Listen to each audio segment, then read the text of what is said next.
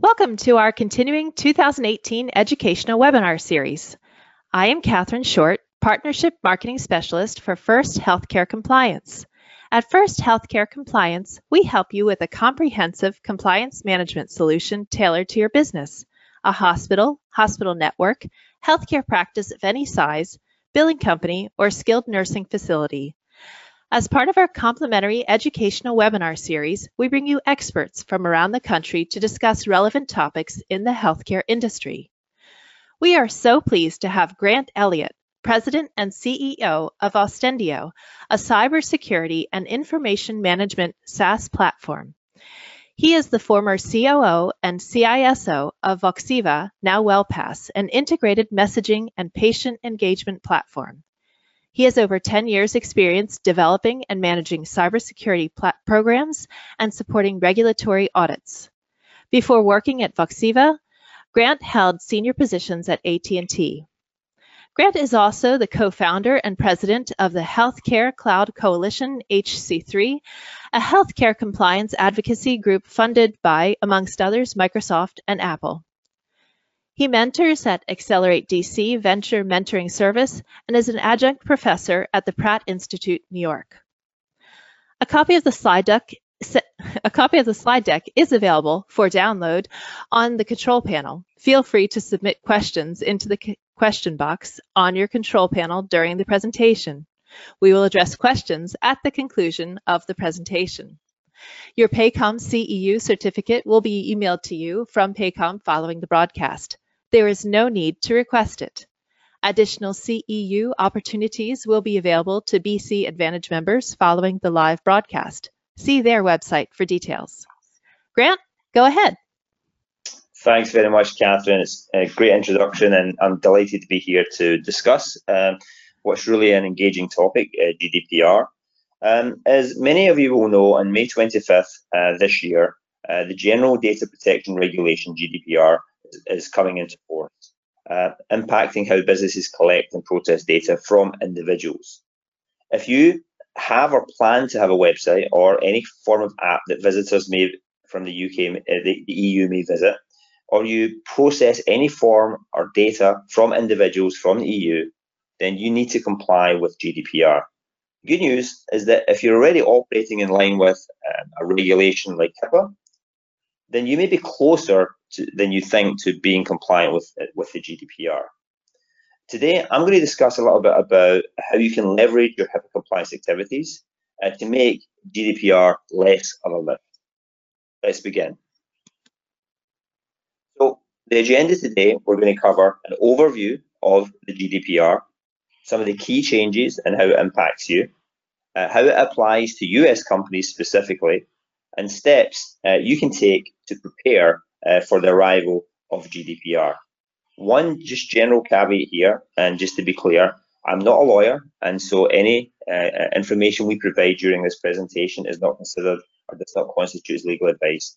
If you're looking for specific legal guidance with regards to GDPR, please consult your organization's lawyer or seek independent legal counsel.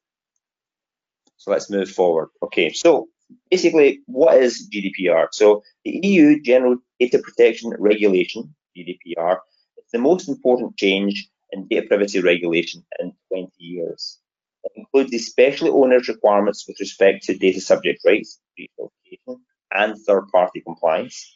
The EU GDPR replaces the previous Data Protection Directive 95/46/EC, and was designed to harmonise data privacy laws across Europe to protect and empower all of EU citizens' data privacy and to reshape the way organisations across the region approach data privacy generally.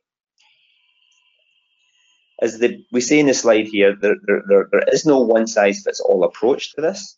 If we actually look at some of the key definitions,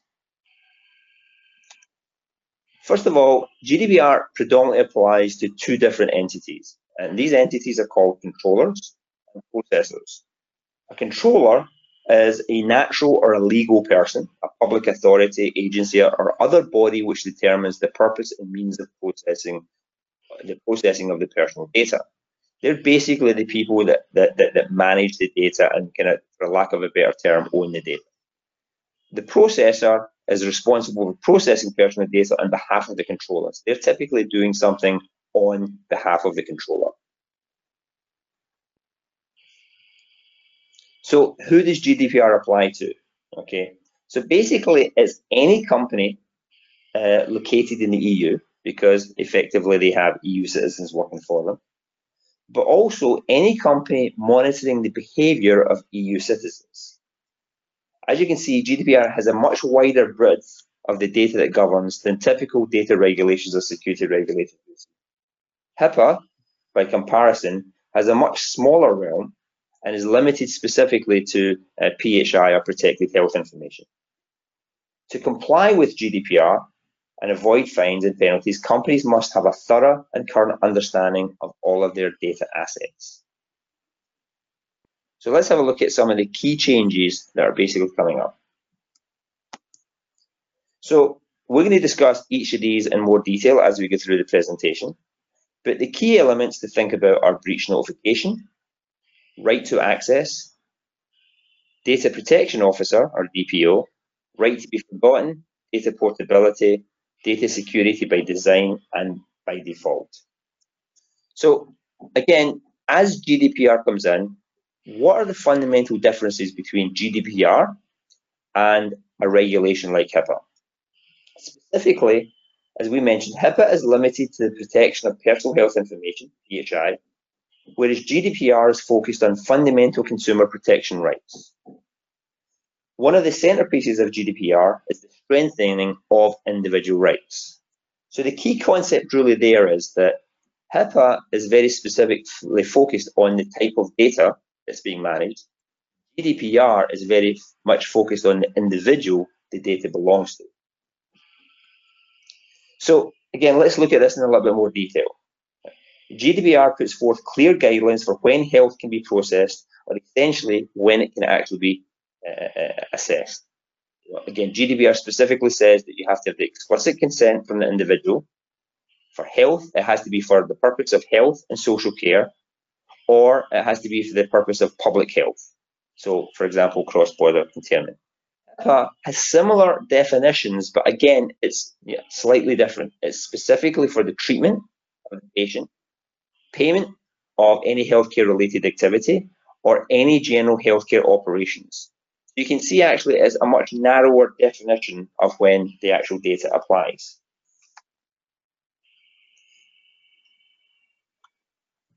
So how do we leverage the difference between these two? So Article 32 of the regulation mandates that controllers and processors implement appropriate technical and organizational measures to ensure a level of security appropriate to the risk.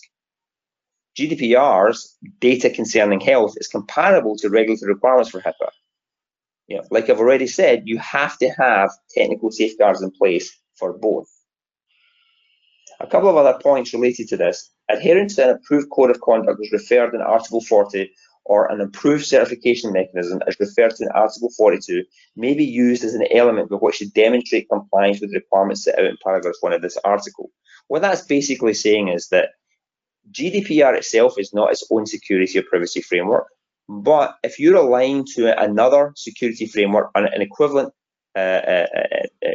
industry accepted practice, then you can use that practice or that framework basically as your guiding principle for being compliant to something like GDPR.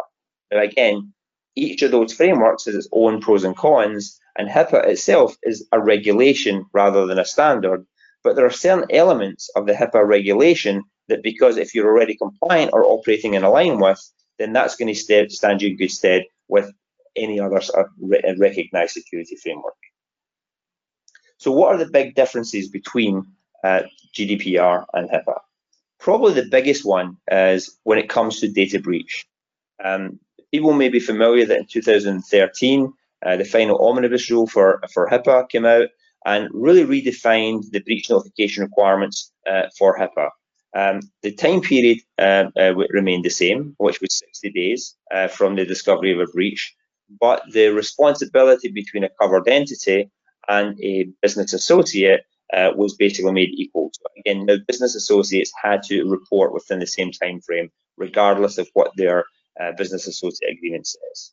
GDPR is far more strict, and GDPR actually requires 72 hours to actually report the data breach from the point of discovery. Now, for many people, that might not seem such a big jump because, again, if you review many business associate agreements, you'll see that many covered entities actually require or suggest or put in the contract that their business associates do respond in much shorter time frames. Although typically what we normally see is that's closer to 10 days than 3 days, but I certainly have seen them requirements for 24 hours, 72 hours. The big difference here is, again, if your covered entity is asking you to provide a report within that time frame, your responsibility is a commercial responsibility to that entity. This 72-hour GDPR requirement is obviously a regulatory obligation under the law, and so if you fail to meet that particular definition, then it's not just your customer that's going to be coming after you, it potentially is going to be the EU. So let's move on to some of the other areas within GDPR. There's right to be forgotten. So also known as data erasure, the right to be forgotten entitles the data subject to have the data controller erase his or her personal data, cease further dissemination of the data, and potentially have third parties halt processing the data. The conditions for erasure include the data no longer being relevant to original purposes of processing or data subjects withdrawing consent. Now, there's been some really interesting court precedent cases even prior to GDPR coming in, with people actually arguing for their information to actually be removed from various different third-party organizations. And this is going to be one of the hardest ones, I think, for organizations to police, because again, the question comes into, you know, if an organization has it, say for example, Google is the organization and it's part of a Google search, what are the requirements in terms of removing that information? Is that information public record?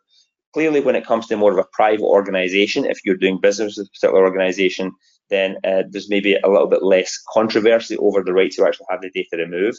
But fundamental to being able to have the data removed means that the organization itself needs to understand what data they have and where that data actually is. And so you cannot guarantee that you're removing someone's data from your system if you don't know everywhere it is. Good examples of that might be, maybe you remove their data from your production systems, but you have back-end development systems, or you have staging environments, or you basically have internal CRM systems. You have to understand that that person's data is in all of those environments, and if someone makes the request for that information to be removed, you need to be able to make sure and confirm that you've removed it from all those different systems, not just the production systems. And again, if you're working with a cloud provider, or you're working with some sort of third-party organization, you also have to ensure that they're removing that data as well if you're going to comply with the request. And that can obviously be difficult, especially if you're working with cloud providers like Amazon Web Services or Microsoft Azure, because they don't necessarily always identify or know what data belongs to a specific individual. They're managing the data in aggregate, and so you have to have tools or capabilities to be able to actually go in and make sure that they're actually removing that information and not just overwriting. If we move to right of access or right to access, again, this is very similar to HIPAA, where people have a right to access their information. Again, an individual has the following rights: to obtain confirmation whether his or her personal data is being processed, to access the data and be given a copy of that data, and to be provided with supplemental information about the processing.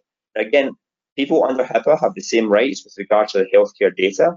But the big difference here is that under HIPAA, you only have the rights to the information that falls under the jurisdiction of HIPAA. So as we talked about earlier on, information for the treatment and management of your care, any other information doesn't fall under the right to access from a HIPAA perspective. But when we talk about GDPR, we're talking about any personal data at all. So again, if you go to your local CVS, if you go to anywhere, if this information falls because you're an EU citizen or someone is an EU citizen, any data you provide that's personally identifiable, basically you have the right to get a copy of that record from any organization. Again, I want to put the same concerns that we had on the right to be forgotten. That basically means that you need to be able to understand what information you have, the complete information that you have, and be in a position to have a process where you can demonstrate that if someone makes that request, you can follow that request up and you can deal with it. And you need to also be able to report on the fact that you're monitoring and tracking those types of requests, and you have a process in place for how you're actually supposed to be dealing with those specific requests. Let's move on to data portability. So GDPR introduces data portability, the right for data, for a data subject to receive the personal data concerning them, which they've previously provided in a, this is a definition, commonly used and machine-readable format, and have the right to transmit that data to another controller. And again, this is very similar to some of the requirements under HIPAA, because again, if you go from one doctor to another doctor or one provider to another provider, you theoretically have the right to require them to transfer your patient record to the other physician or the other. Now, anyone who's used the US healthcare system knows that's probably not as easy as it should be, and practically can pose challenges. But you absolutely have the right under HIPAA to basically have your information moved between different facilities. GDPR follows the same process. Obviously, again, it's going to be interesting to see how organizations meet this particular requirement because of the data compatibility issues. But again, the idea really is that, again, for specific use cases, this is going to be easier than others. There are systems and industries where there is immediate compatibility, and that information should be able to be moved. But there's obviously going to be other situations where organizations are going to have to come up with mechanisms to make sure that they can both send and receive that types of data to other controllers. Moving forward again, we've also introduced this new concept of a data protection officer. So again, one of the interesting differentiations between HIPAA and a lot of security frameworks is that HIPAA actually requires that there is a dedicated security officer. The HIPAA doesn't actually mandate a privacy officer, it does recommend a privacy officer, but a data protection officer would be similar to the definition of a privacy officer under HIPAA. And again, so each organisation has to define a data protection officer. Now, the data protection officer doesn't have to be dedicated, it doesn't have to be their only job, but you have to be to basically be able to define within the organisation a person who fundamentally is responsible for data protection within the organisation. That person, as you can see here, has specific requirements. They need to report to senior management, although the definition of senior management can obviously be variable. They need to have the ability to operate independently from the rest of the company. They also have to have adequate resources to perform their role. Obviously, as we move into this and we start having more audits, more investigations, some of those terms are very vague, and so it's going to be difficult in the short term to determine whether or not, you know, is the person reporting at a senior enough level, and do they have sufficient independence given that they're a company employee, and what is adequate resources, because again, the way that HIPAA works quite often is, you know, HIPAA itself does not always define what adequacy actually is until actually the OCR themselves are actually investigating some sort of breach, and they'll make a determination.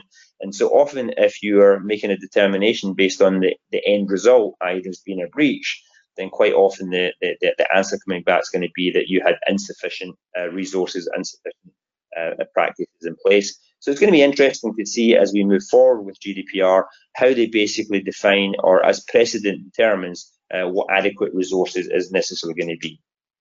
And again, DPOs can either be an internal or an external role. They simply just have to be defined. So, and they will be that you can actually outsource to a third-party consultancy group, contractor organisation, security, law firm, etc., as long as they have the appropriate influence within the organisation. And that's all that matters. Okay, so a key thing that as we move forward within the GDPR is this concept of data security by design and default. And really what they're saying here is that you cannot just add security in as an overlay.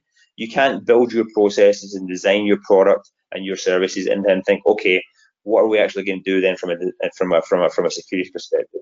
They're really asking you to basically demonstrate that as part of your product development process, part of your software development process, part of your operational build-out process, that you can demonstrate that you're actually building security in through the design and the product development process. So it's fundamentally asking you to be able to demonstrate and prove that. And so with regards to that, there requires controls and processes to conduct data protection impact assessments, similar to what we're used to as being a risk assessment within the HIPAA world, or within the general security world overall. And that assessment basically has to happen across the entire organization. We become very familiar with the concept that many people think that data security and privacy is very much an IT-centric process, but the reality actually is that, particularly when it comes to privacy over security, but security as well, we're really looking at the life cycle of where data is flowing as it comes into the company, where it flows through the company, and who has access to that information. As you can conduct these types of assessments, it's important to actually conduct the assessment in all parts of the organisation that theoretically can touch the data. And again, that's kind of one of the requirements when they're actually designing this process. As the data comes in, as the data goes out, you need to make sure you're capturing and tracking mechanisms to ensure that the security is built in and privacy is built in by design. So let's look at evaluating security measures. Again, similar to HIPAA, this is a continual process. The idea is not just that you conduct and you start off doing a basic risk assessment to understand what your capabilities are right at the beginning of the process, but this should be a continual, ongoing process. More often than annual, but certainly from a weekly, from a monthly basis. If you built this in from a design perspective, then there's going to be lots of individual components of a security and privacy program that you're going to be routinely managing from an ongoing perspective. Examples are going to include things like, penetration testing, intrusion detection, building in business continuity plans, building in redundancy, basic encryption across the environment. And again, all of this is going to be underpinned by these ongoing assessments, or the data protection impact assessments as defined by the GDPR. And so there's lots of different ways to make sure that you're implementing it. And going back to the point I mentioned, again, you can certainly look at HIPAA and as defining some of the key elements of this, but really most of the people that that are going through HIPAA are typically going to use a more industry robust security framework, maybe a SOC 2, maybe ISO 27001, NIST 800-171 or 53 in the US. There are lots of different security frameworks, and all of these security frameworks, again, maintain and define very specific standards and lots of different control areas for how you go about operating an effective security and privacy program. And obviously, we've listed a few examples here as well. So, what happens if you don't do this effectively? What is the downside? Well, one of the criticisms I think today of HIPAA, even although we continually see from time to time in the news a major breach and a major fine for a non-compliance, really in the great scheme of things, given how many organisations there are that covered under HIPAA, the amount of fines against that are not considered to be particularly high. And typically, if it is a $2 or $3, $4 million fine, which again are rare, but when that happens, it's typically a much larger organisation that fine's been applied to. So how much of a punitive effect that really is.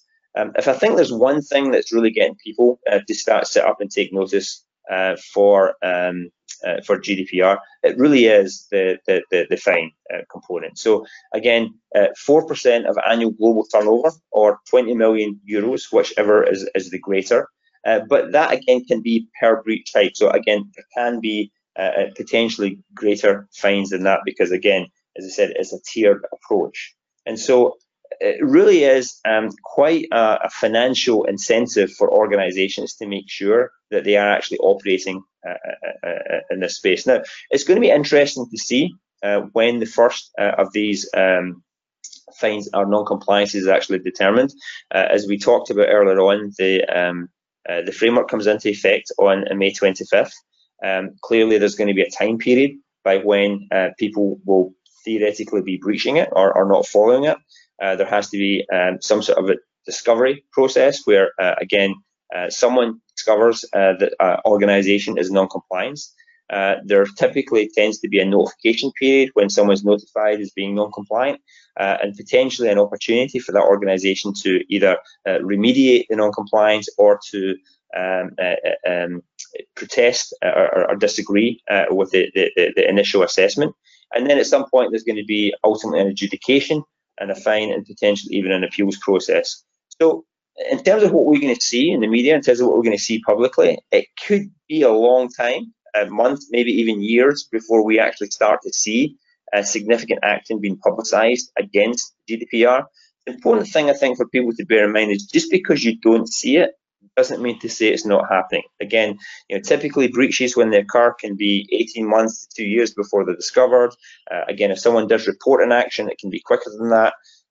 But if we don't immediately see on May 26th, you know, companies suddenly being penalized for GDPR non-compliance, that does not mean to say that as an organization, this is not something you should be spending time to make sure that you're operating in a compliant manner. It's going to take time for this to filter through the process, but you do not want to be the organization that in 2 years time is basically getting the 20 million euro fine or something equivalent because you didn't take appropriate action sooner rather than later. And you know, again, based on surveys that have been conducted, we know that many organizations are not ready for this yet. 61% of organizations have yet to estimate how many requests for erasure they're likely to receive. If we actually have a look at the number of organizations that have indicated they're ready, obviously it varies by scale and size. And definitely from the companies I speak to in the US, there's starting to be an awareness of GDPR, but certainly not an education about what GDPR is and how it's impacting organizations. And so, you know, thank you for listening to this webinar, because hopefully this will help you to become a little bit more aware of kind of what your obligations and responsibilities are. Okay, so let's think a little bit more about, you know, what can you do as an organization? Again, if you're already operating in compliance with most HIPAA regulations, then, as we talked about earlier on, you're probably doing many of the things that you need to be doing in order to basically demonstrate that you're operating against GDPR. HIPAA, again, is a pretty ambiguous regulation. So again, but if you've gone through an effective HIPAA audit, or if you're operating aligned with HIPAA and using something like ISO 27001 or AICPA SOC 2, again, you're probably a significant in the way there from a security perspective. From a privacy perspective, where most organizations are going to struggle, as I mentioned, is on this ability to understand what data you have and where it is. So really, you know, it's really important that you really start thinking whether this is about HIPAA or GDPR, but you really understand what type of data are you holding. You'd be asking yourself the question, do you need the data? Do you need to maintain the data? Is the data essential for your business processes? But fundamentally, what type of data you have. The location of that data is critical, and as I mentioned earlier on, it's not just about your production facility, it's about where else within your organization does that data exist. Do you have people within your organization downloading customer data onto their laptop? Do you have development organization where you have a development environment or a staging environment? Do you have CRM systems where, again, customer data? Because again, unlike HIPAA, we're not just talking about the healthcare-related data here, we're talking about any personalized data for that particular individual. And so again, it's really, really important you understand all the different systems you have within the organization, and you can basically identify which of those systems are going to maintain personalized data. Again, who's in charge of handling that data? So, you know, if you have an organization of 10 people, 100 people, 1,000 people, 10,000 people, you know, which people within your organization has a need to have access to this data. You're going to have different people in the front line who are going to be handling this data as kind of part of their overall business responsibility, and we can call that direct access. You're going to have people that we call have incidental access, that is, it's not their core responsibility to handle that data, but they will potentially come across it from time to time, maybe, you know, because they're handling tickets, and every now and then a ticket has that information whether customers should put it in or not. So again, people will come across incidental access, and you need to have a plan for that. And then we have what we call theoretical access as well. And theoretical access is really, you don't have day-to-day access, you're unlikely to have incidental access, but you're in a position of responsibility that organizationally you could request to have that access as well. Again, people need to understand that they're not supposed to do that. So again, maybe you're the director of the software development team, so theoretically you could ask to see information. Maybe you're the CEO or a president of the organization. You have the authority to ask for access to the information, so you have to be making sure that you've got processes in place to provide and protect against that type of access. And then, as we mentioned, how much data do you really need to retain, right? Again, and how long do you need to retain it for? Do you have good archiving policies? When you archive data, are you basically marking for delete, or are you actually deleting and physically removing the data? Most computer systems today, when you delete something, doesn't actually delete it. It simply just makes the record free, and then it's overwritten at some point in the future. And so it's important you understand those kind of technical differences, because again, if someone's asking you to remove that information, then you have a responsibility to do so. And then more importantly, once you've basically implemented many of those processes, you need to make sure that you're conducting routine and frequent audits to ensure that, again, everyone who is theoretically or incidentally having access to this data understands their roles and responsibilities. You're validating who should have access, you're validating where data is, and you've got cross-checks in place to make sure your processes and procedures are being followed. So what else can you do? Again, as we start preparing for this deadline coming up, or as the deadline has passed, again, we talked about conduct a data protection impact assessment or a risk assessment. If you've not done one of those today, not only will you be in violation of the GDPR, you're already in violation of HIPAA if HIPAA applies to you. Every organization should have conducted some form of risk assessment. Security and privacy is a risk-based process, and so you need to understand what kind of risk you have from an organization. Typically pick an industry recognized security framework. I've mentioned a few already. Again, ISO 27001 and NIST 800-171 if you're in the US. ISO 27001, AICPA, SOC 2. If you're, again, healthcare related, high trust, again, is another framework. There are lots of different frameworks available that are accepted generally across various different industries. And so it's important that you've implemented one. A single framework may or may not be sufficient for you to meet the requirements of GDPR, and especially when it comes to the privacy components, there may still be additional things that you have to do. But again, if you're operating against one of these frameworks, you're going to be a significant of the way down, and again, you're going to point to that as your framework, as your attestation as to why you believe you're operating in alignment with the GDPR. Make sure you're doing, again, as we talked about, effective incident response. Again, security and privacy are incredibly important, but not just from the theoretical breach access, but it's also about availability and integrity of the data as well. They're just as critical, so making sure you've got effective incident response, so you understand who theoretically has access, that you understand how you can actually respond to those incidents, you have an effective business continuity plan, that you understand how you can basically do disaster recovery. Again, you want to make sure that this information is accessible and available, and you know where it is, and that people can basically access at any time, so you have to have effective plans in place to do this. And then, Gartner did a study recently that basically said that something like 60%, only 60% of applications and services within an organization are basically managed by the IT organization. Up to 40% are what we call shadow IT. So this can be cloud-based services that the marketing team signs into, or another division or department signs into. Make sure you understand that you have a process in place that makes it easy for you to track and manage that. Again, the more you lock down your organization, the more incentive you're giving certain people to basically fall outside the system. So it's important you understand all the assets you have. Are people using their own mobile device? Are people using home laptops? Do they have thumb drives? What other assets outside of your collection could data theoretically be downloaded to? And then make sure you're training your staff. Again, make sure every one of your staff understand what GDPR is, understand the implications of GDPR, but effectively provide good security training, and try and do this continually and an ongoing. Annual security training has been proven to be not be effective. It might meet specific compliance obligations, but it's not really an effective way. And really the best way to be compliant with GDPR is to make sure you're operating in an appropriate manner.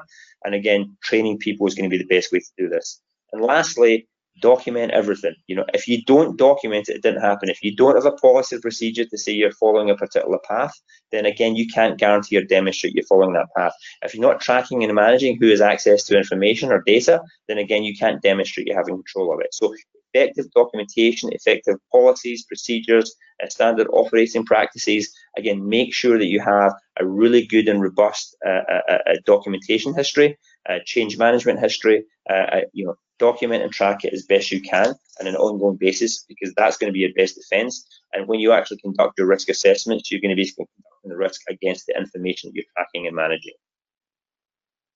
Okay, so again, just a reminder and just more as a sum up, questions that you're going to need to be able to answer from an organizational perspective is, you know, what type of data do we have, right? You know, where is that data being held?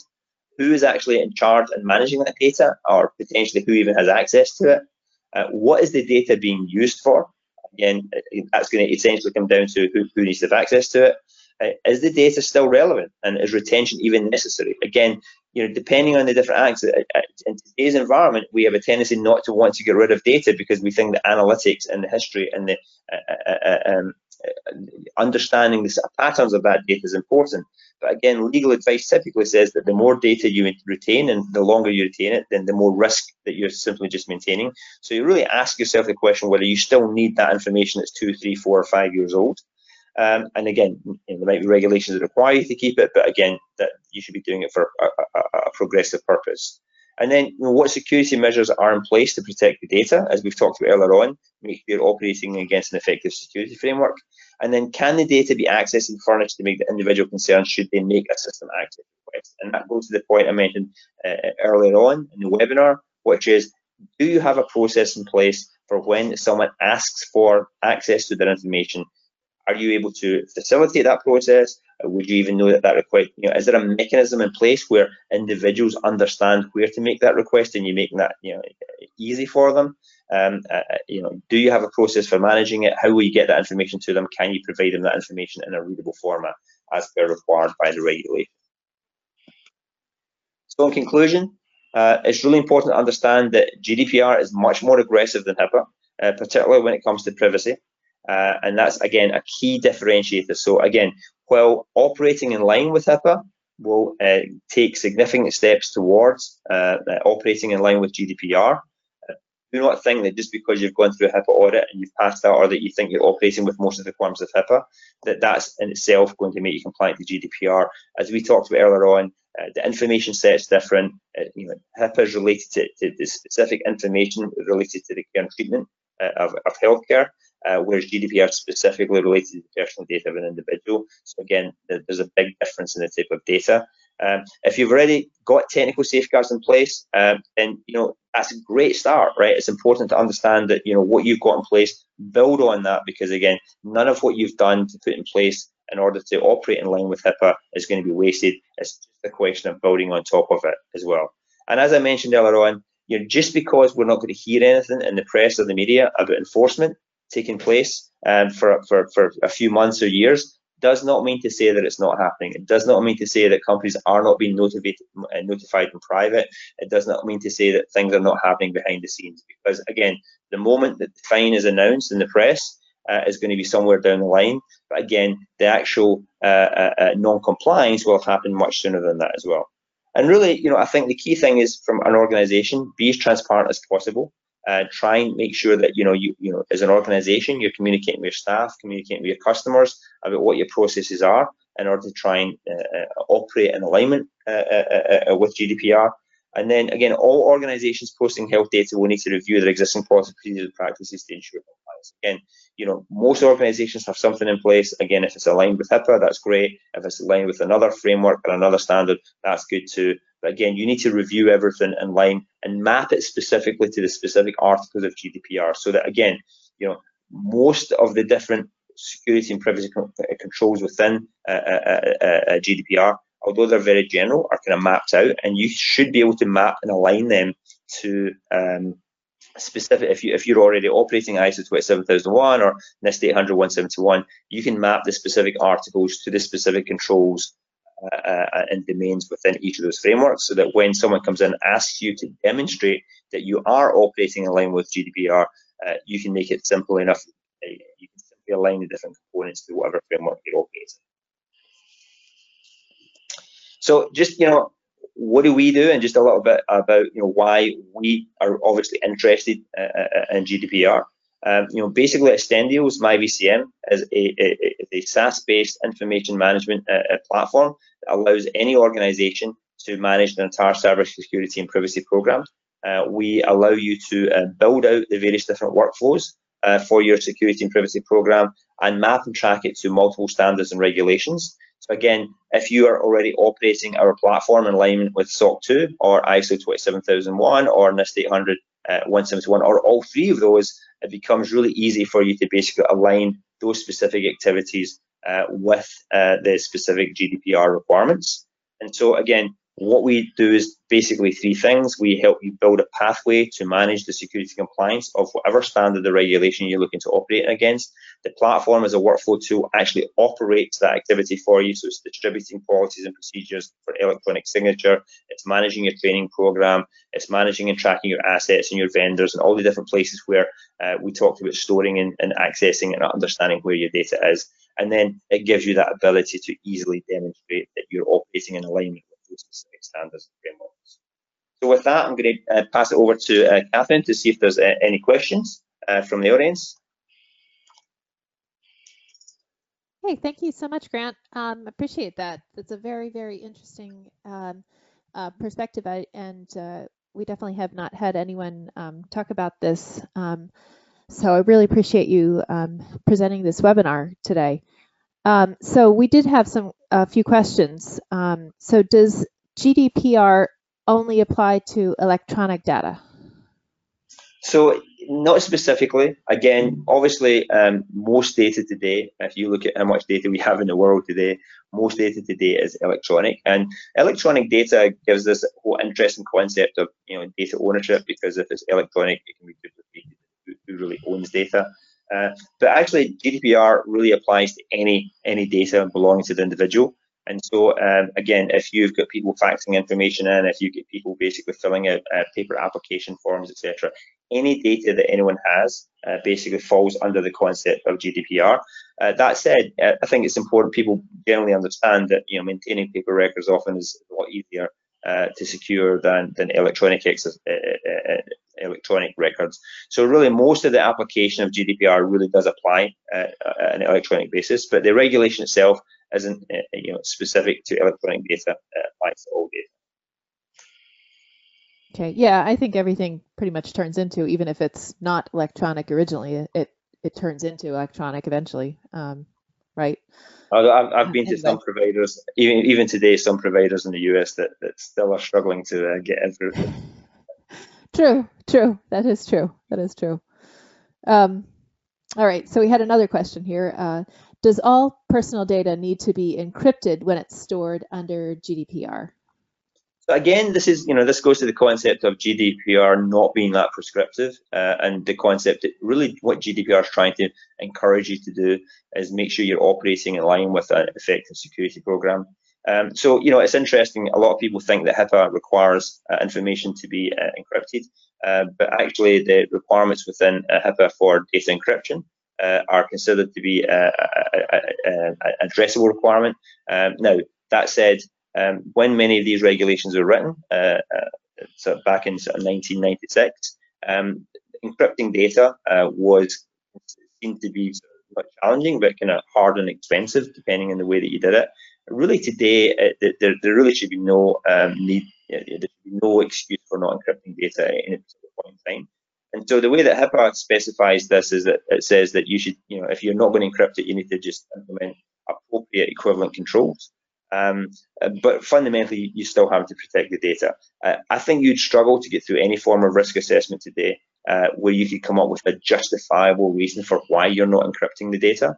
As you conduct a risk assessment and you're understanding the risk of the data you're managing and tracking, to try and identify that data is at the point where it's not worth encrypting would be a hard justification. And, you know, an example of that, I think, today is even just general websites today. I mean, Google have come out now, and Google really give you a low ranking score if you're not encrypting your website from a transport perspective. So if your website's running HTTP rather than HTTPS, you can get a lower Google ranking score. And that really is more a reflection of just how easy it is today to encrypt the data you have.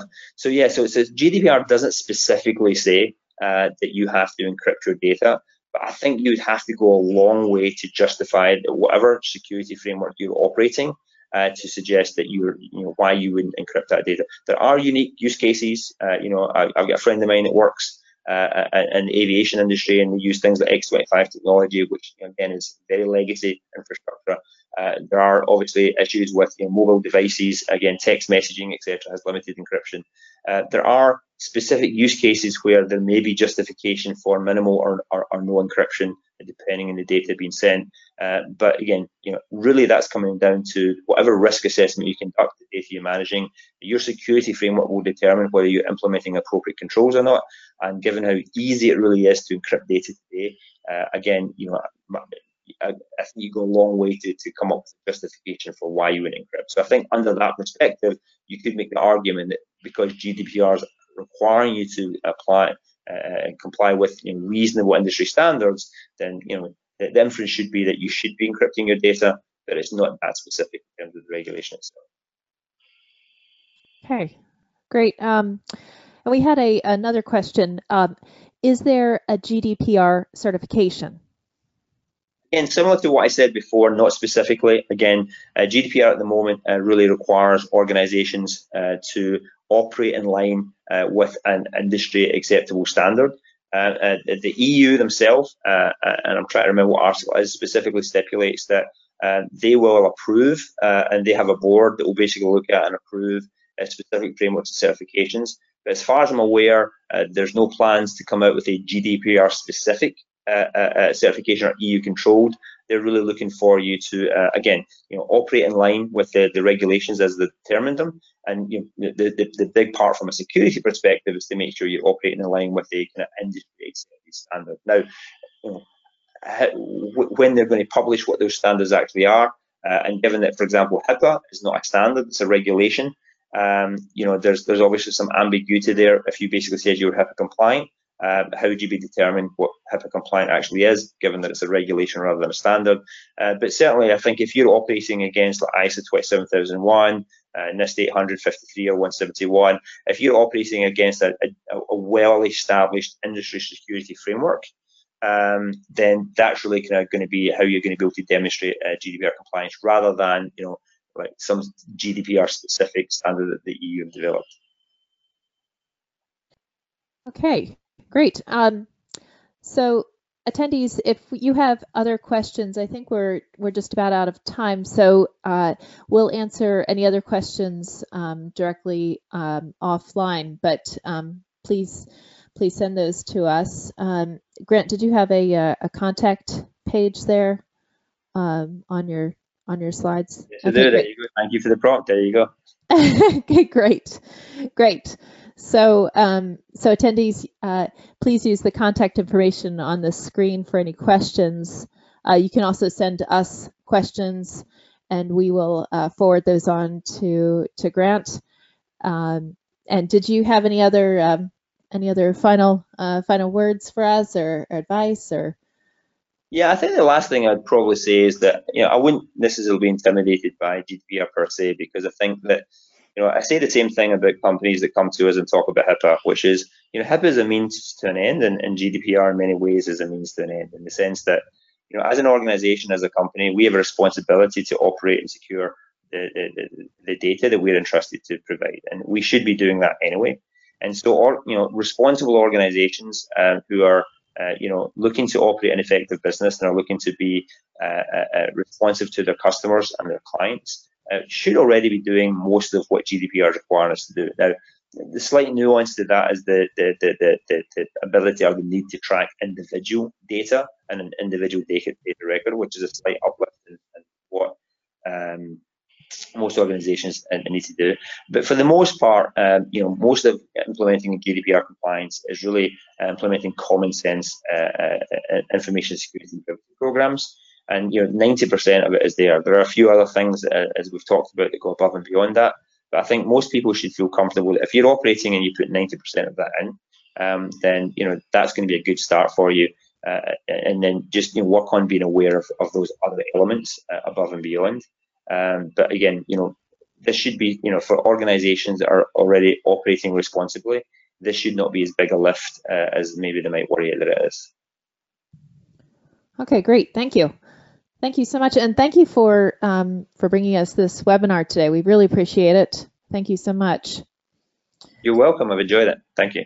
Thank you, and thank you attendees for coming and joining us. And you can register for any future webinars or request a demo of our compliance solution on our website, which is firsthcc.com. You can call us also at 888-543-4778.